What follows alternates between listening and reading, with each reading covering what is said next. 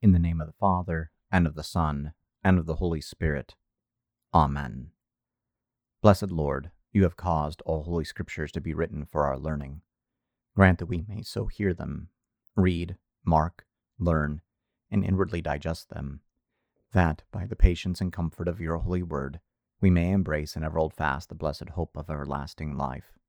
Through Jesus Christ, your Son, our Lord, who lives and reigns with you in the Holy Spirit, one God, now and forever. Amen. A reading from Luke chapter 7. After he had finished all his sayings in the hearing of the people, he entered Capernaum.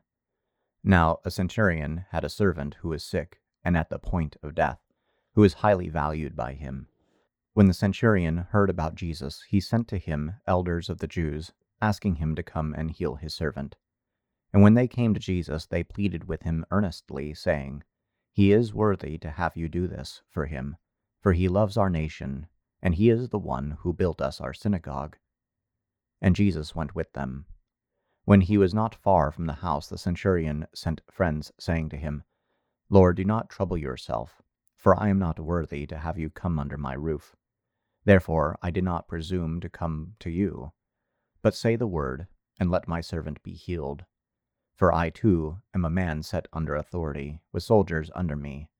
And I say to one, Go, and he goes, and to another, Come, and he comes, and to my servant, Do this, and he does it. When Jesus heard these things, he marveled at him, and turning to the crowd that followed him, said, I tell you, not even in Israel have I found such faith. And when those who had been sent returned to the house, they found the servant well. Soon afterward he went to a town called Nain, and his disciples and a great crowd went with him. As he drew near to the gate of the town, behold, a man who had died was being carried out, the only son of his mother, and she was a widow, and a considerable crowd from the town was with her. And when the Lord saw her, he had compassion on her, and said to her, Do not weep. Then he came up and touched the bier, and the bearers stood still. And he said, Young man, I say to you, Arise. And the dead man sat up and began to speak, and Jesus gave him to his mother. Fear seized them all, and they glorified God, saying, A great prophet has risen among us, and God has visited his people. And this report about him spread through the whole of Judea and all the surrounding country. The disciples of John reported all these things to him, and John, calling two of his disciples to him, sent them to the Lord, saying, Are you the one who is to come, or shall we look for another? And when the men had come to him, they said, John the Baptist has sent us to you, saying, Are you the one who is to come, or shall we look for another? In that hour he healed many people of diseases and plagues and evil spirits, and on many who were blind he bestowed sight.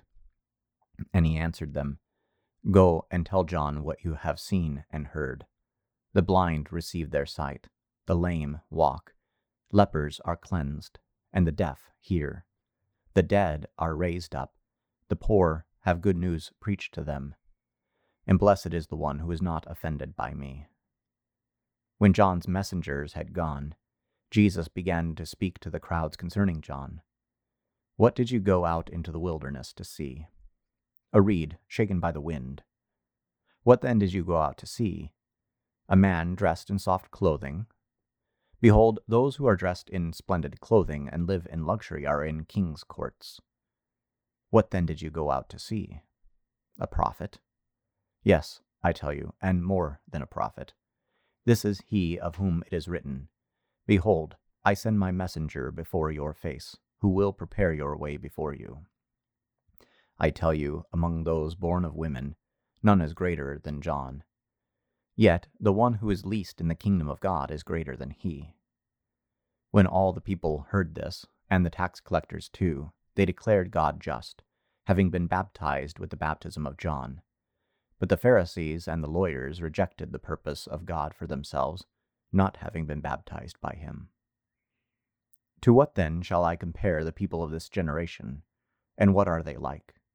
They are like children sitting in the marketplace and calling to one another. We played the flute for you, and you did not dance. We sang a dirge, and you did not weep. For John the Baptist has come eating no bread and drinking no wine, and you say, He has a demon. The Son of Man has come eating and drinking, and you say, Look at him, a glutton and a drunkard, a friend of tax collectors and sinners. Yet wisdom is justified by all her children.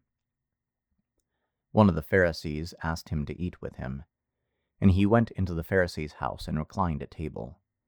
And behold, a woman of the city, who was a sinner, when she learned that he was reclining at table in the Pharisee's house, brought an alabaster flask of ointment, and standing behind him at his feet, weeping, she began to wet his feet with her tears, and wiped them with the hair of her head, and kissed his feet, and anointed them with the ointment. Now, when the Pharisee who had invited him saw this, he said to himself, If this man were a prophet, he would have known who and what sort of woman this is who is touching him, for she is a sinner. And Jesus, answering, said to him, Simon, I have something to say to you. And he answered, Say it, teacher. A certain moneylender had two debtors. One owed five hundred denarii, and the other fifty. When they could not pay, he cancelled the debt of both. Now, which of them will love him more? Simon answered, the one, I suppose, for whom he cancelled the larger debt. And he said to him, You have judged rightly. Then, turning toward the woman, he said to Simon, Do you see this woman? I entered your house. You gave me no water for my feet, but she has wet my feet with her tears and wiped them with her hair. You gave me no kiss, but from the time I came in she has not ceased to kiss my feet. You did not anoint my head with oil but she has anointed my feet with ointment. Therefore, I tell you, her sins, which are many, are forgiven, for she loved much. But he who is forgiven little loves little. And he said to her, Your sins are forgiven. Then those who were at table with him began to say among themselves, Who is this? Who even forgives sins? And he said to the woman, Your faith has saved you. Go in peace. This is the word of the Lord. Thanks be to God. I believe in God the Father Almighty, maker of heaven and earth, and in Jesus Christ, his only Son, our Lord, who was conceived by the Holy Spirit, born of the Virgin Mary, suffered under Pontius Pilate, was crucified, died, and was buried. He descended into hell. The third day he rose again from the dead. He ascended into heaven and sits at the right hand of God the Father Almighty. From thence he will come to judge the living and the dead. I believe in the Holy Spirit, the holy Christian Church, the communion of saints, the forgiveness of sins, the resurrection of the body, and the life everlasting.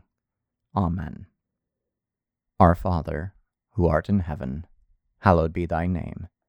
Thy kingdom come, thy will be done, on earth as it is in heaven.